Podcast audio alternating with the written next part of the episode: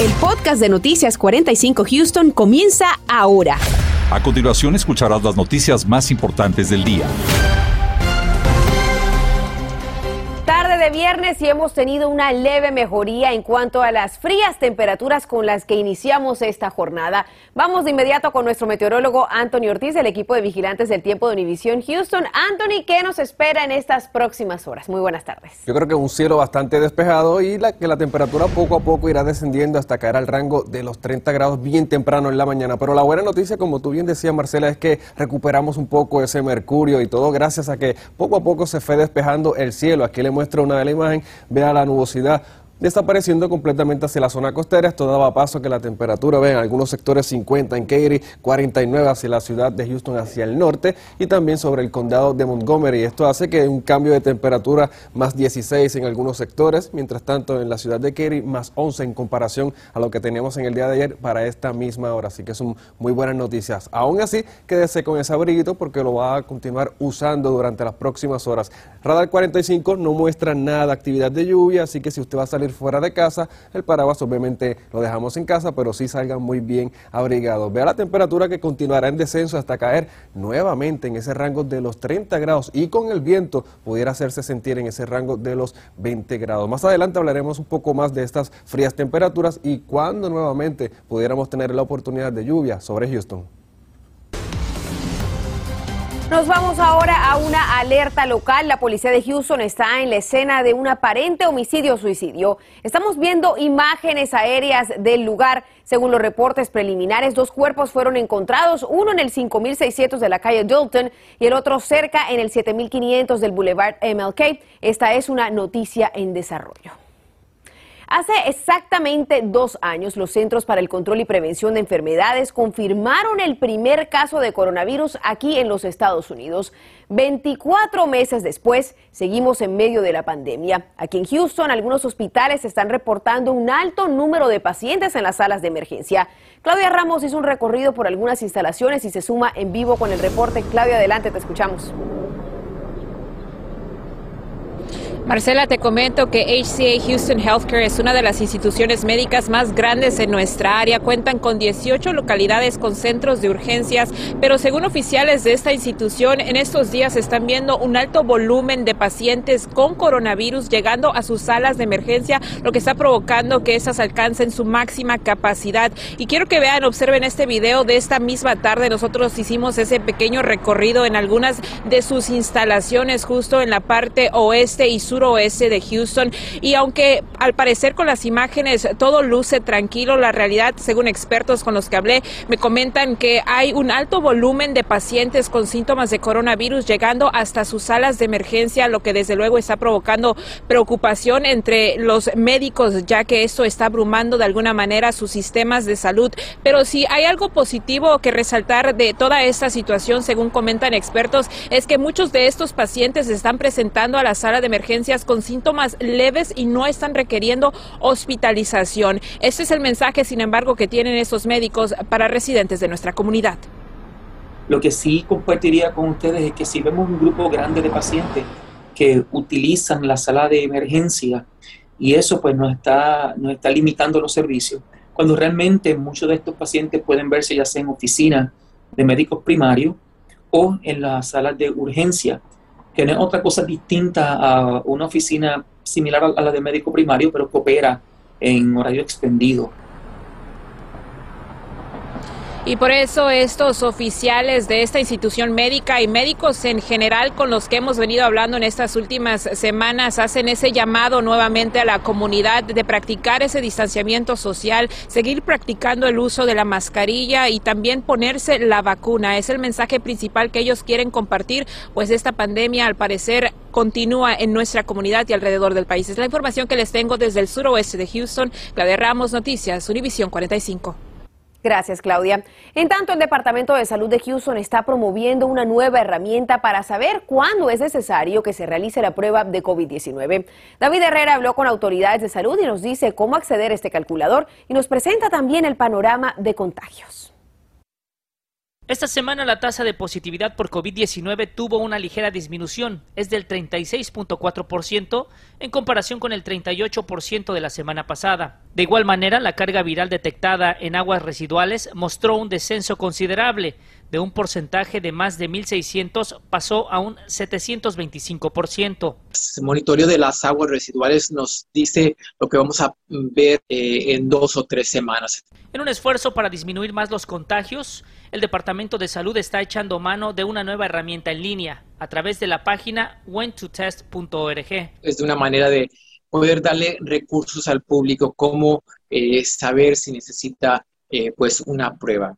Se trata de un breve cuestionario de solamente seis preguntas que puede llenar a través de su teléfono celular o su computadora. Primero va a seleccionar en donde dice para individuos o también este se puede realizar para organizaciones. Le damos clic. Posteriormente le va a tener que pedir su estado donde reside, en este caso Texas, y también el condado. La siguiente pregunta es de si está completamente vacunado. La respuesta en este caso le voy a poner que sí.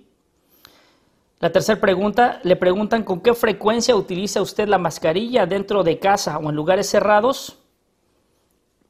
Le ponemos casi todo el tiempo. Y otra de las preguntas es si se ha realizado una prueba del COVID-19 en los últimos 15 días. En este caso le ponemos que sí y también debemos de proporcionar la fecha.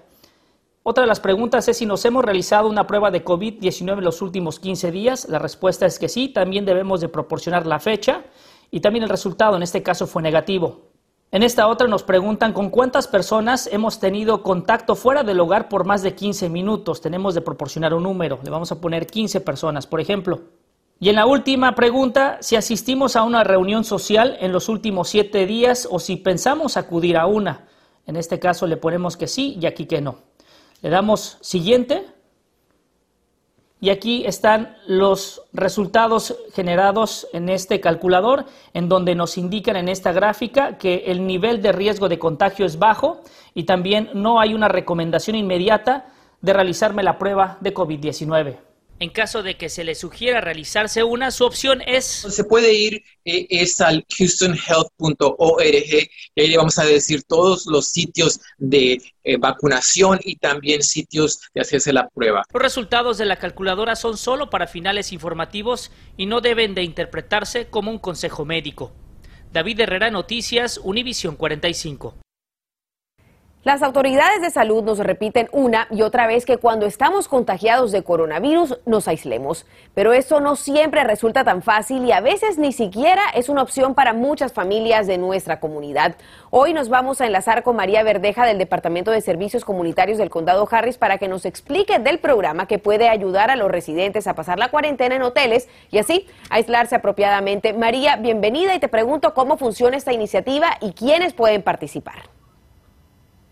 Buenos días. Pues el hotelero COVID-19 es para personas que viven en el condado de Harris County, que están positivos con el COVID-19 y no tienen manera de aislarse seguramente. María, ¿cuántos días podrían quedarse las personas en el hotel y esto es gratis o tienen que pagar algún porcentaje? Eh, no, el hotel es pagado por el condado y la ciudad de Houston, así que no hay costo para la persona.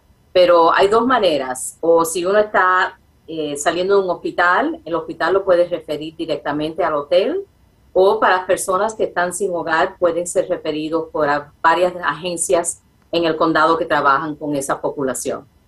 María, ¿cuántos días pueden quedarse las personas en el hotel de ser necesario? ¿Hay un día máximo o mínimo de estadía? Bueno, eso es caso por caso, dependiendo de la recomendación del CDC. Por ahora, la, el periodo son cinco días, pero como les dije, depende de la situación de la persona. Ahora, muy importante y lo que se están preguntando todos en casa, ¿cómo pueden solicitar este servicio? ¿Hay algún número, una página web donde puedan inscribirse y en cuánto tiempo puede ser aprobado esa solicitud? Eh, casi, casi siempre las personas son referidas directamente del, del hospital, perdón, cuando están saliendo de alta de un hospital. Eh, así que es importante hablar con su doctor si hay esa necesidad, si hay alguien vulnerable en la casa y la persona no tiene manera de aislarse de una manera segura, ¿verdad? Eh, también hay un teléfono para el Public Health que pueden llamar, pero el Departamento de Public Health no lo puede referir. Tiene que ser el hospital o, como les dije, a las agencias que trabajan con las personas sin hogar. María, muchísimas gracias por habernos acompañado esta tarde. Ah, ¿Cómo no? Gracias. Y debido al mal tiempo, hoy dos sitios de COVID-19 del Departamento de Salud de la ciudad de Houston estuvieron cerrados. Se trata del centro comunitario Kenwood y el sitio de Dave and Buster's que ve en pantalla. Por otra parte, los centros de salud pública del condado Harris estarán operando de 8 de la mañana a 5 de la tarde el día de mañana por el mal tiempo. En pantalla vemos las páginas de ambos departamentos de salud donde encontrará la lista completa de los sitios para realizarse la prueba de COVID-19. En instantes, aquí en Noticias 45, los detalles del último adiós para Diamond Álvarez. ¿Y se tomaría usted su propia orina para contrarrestar los efectos del COVID? Hay quienes aseguran sus propiedades milagrosas, pero ¿qué hay de cierto en esto? Investigamos. Estás escuchando el podcast de Noticias 45 Houston. En medio del dolor y la frustración, hoy familiares y amigos le dieron el último adiós a Diamond Álvarez, la jovencita hispana que fue acribillada a tiros en el sureste de Houston. Daisy Ríos le ha dado seguimiento puntual a esta historia y nos tiene la crónica. ¿Qué tal? Muy buenas tardes. En medio de la despedida para Diamond Álvarez, sus familiares siguen exigiendo justicia por el asesinato de la joven hispana. Tengo miedo, tengo nervios Así la madre de Diamond, Ana Machado, nos contaba su sentir y es que a pesar de que había suficiente seguridad por parte de la policía de Houston en el funeral de su hija, lo cierto es que ella dice no se siente tranquila de saber que el crimen de su hija no está resuelto. Ahorita estoy enterrando, voy a enterrar a mi hija y él está ahí bien contento, riéndose, porque es todo lo que hay, risas y burlas. Fly High. La madre de familia afirmó que se necesita que las leyes sean justas también con las víctimas y sus familiares. Voy a seguir. Hasta no, voy a descansar hasta que él esté ahí adentro. Tenga su merecido justicia. Lo que yo quisiera es a mi hija y ya no puedo. Y a alguien que ejecutó a, una niña le dan vaina, o sea, es, come on, es, es a joke. Esta tragedia, nos dicen autoridades educativas, ha tocado a muchos, especialmente a los estudiantes que conocían a Diamond. Um, Esto obviamente es una tragedia y ya los estudiantes habían estado afectados por la pandemia. Con esa situación están aún más. Estamos trabajando para asegurarnos que tienen los recursos necesarios. La vida es también, el Centro de Mujeres de Houston ha querido enviar un mensaje en el contexto de esta tragedia, donde jóvenes pierden la vida por la violencia. Las 24 horas del día en responder sus preguntas, en darles información, en darles este, los recursos necesarios para que puedan, este, ojalá en estos casos, salir de esta situación y que no vuelva a terminar en una tragedia como la que estamos viendo desafortunadamente una vez más el día. Los familiares de Diamond dijeron que estarán en búsqueda de justicia a la misma vez que mantienen su legado vivo. Reporto para Noticias Univisión 45, Daisy Ríos. Hola, ¿qué tal? Muy buenas tardes nuevamente. Y si era de las personas que pensaba salir bien tempranito en la mañana para, para disfrutar de este fin de semana, Vea esto, la temperatura estará congelante allá afuera, temperaturas en ese rango entre 28 a 25 grados a través del sureste de Texas, o sea, son temperaturas muy frías, así que muchísima precaución si sale muy temprano. Y no tan solo eso, sino que con el viento que seguirá soplando desde el norte, aunque no tan fuerte, será lo suficientemente hacer la temperatura bajar aún más. Vea esto, bien tempranito en la mañana, sábado 8, 9 de la mañana, sintiéndose la temperatura en ese rango entre 25 a 26 grados, obviamente habrá que salir bien, pero bien abrigado. ¿Usando qué? Bueno, esas dos a tres capas, los guantes, el abrigo bastante grueso y que no se les olvide tampoco ese gorro o sombrero, así que ya están advertidos. Mientras tanto, este fin de semana ya a la tarde aumenta un poco esa temperatura, 55 pudiera ser la máxima en la ciudad de Houston. La buena noticia es que tendremos un cielo completamente soleado, despejado, obviamente estará brillando en todo su esplendor.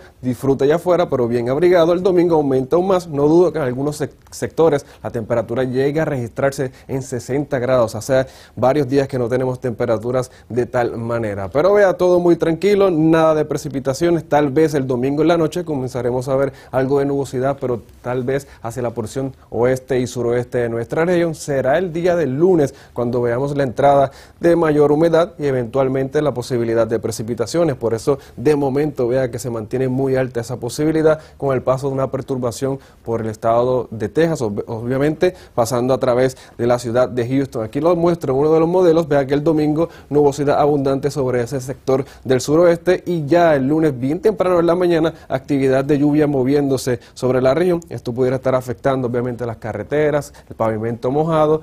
Por el momento no estamos pronosticando tiempo severo, pero pudiera haber alguna que tormenta bastante fuerte, dejando descargas eléctricas y tal vez algunos de los aguaceros fuertes sobre la región. Los acumulados de lluvias de aquí hacia el lunes pudieran ser mayor de una pulgada, así que estaremos monitoreando todo eso para ustedes. Fin de semana que será muy frío, o sea, comenzará con temperaturas congelantes, aumentan a los 55 el sábado, el domingo 59. Recuerde que ya para el lunes habrá que sacar ese paraguas y si se fija del martes en adelante el paso de otro sistema frontal, porque si se fija miércoles en la mañana, casi temperaturas congelantes nuevamente bien tempranito. Hasta aquí el reporte del tiempo. Con el aumento de contagios de la variante Omicron, hay quienes buscan aliviar los síntomas con algunos remedios cuyos resultados no han sido comprobados. Rodolfo Sánchez nos habla de uno en particular que ha causado una gran controversia. ¿Qué tal, Marcela? En esta lucha contra el coronavirus hay quienes se inclinan por remedios caseros y ahora ha surgido una controversia luego de que un líder antivacunas de Alabama dijera a sus seguidores que beban orines para curarse de esta enfermedad gente que toma orina para el tratamiento del COVID muy ciertamente está mal informada porque no hay nada científico que base y, o eh, de evidencia que ha servido en algún caso. No se ha utilizado en ningún caso.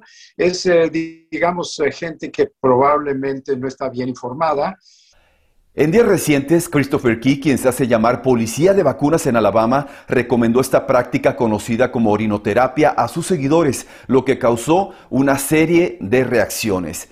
Así que si usted tiene alguna duda o pregunta respecto a remedios caseros, lo más importante es consultar a su médico. Rodolfo Sánchez, Noticias, Univisión 45.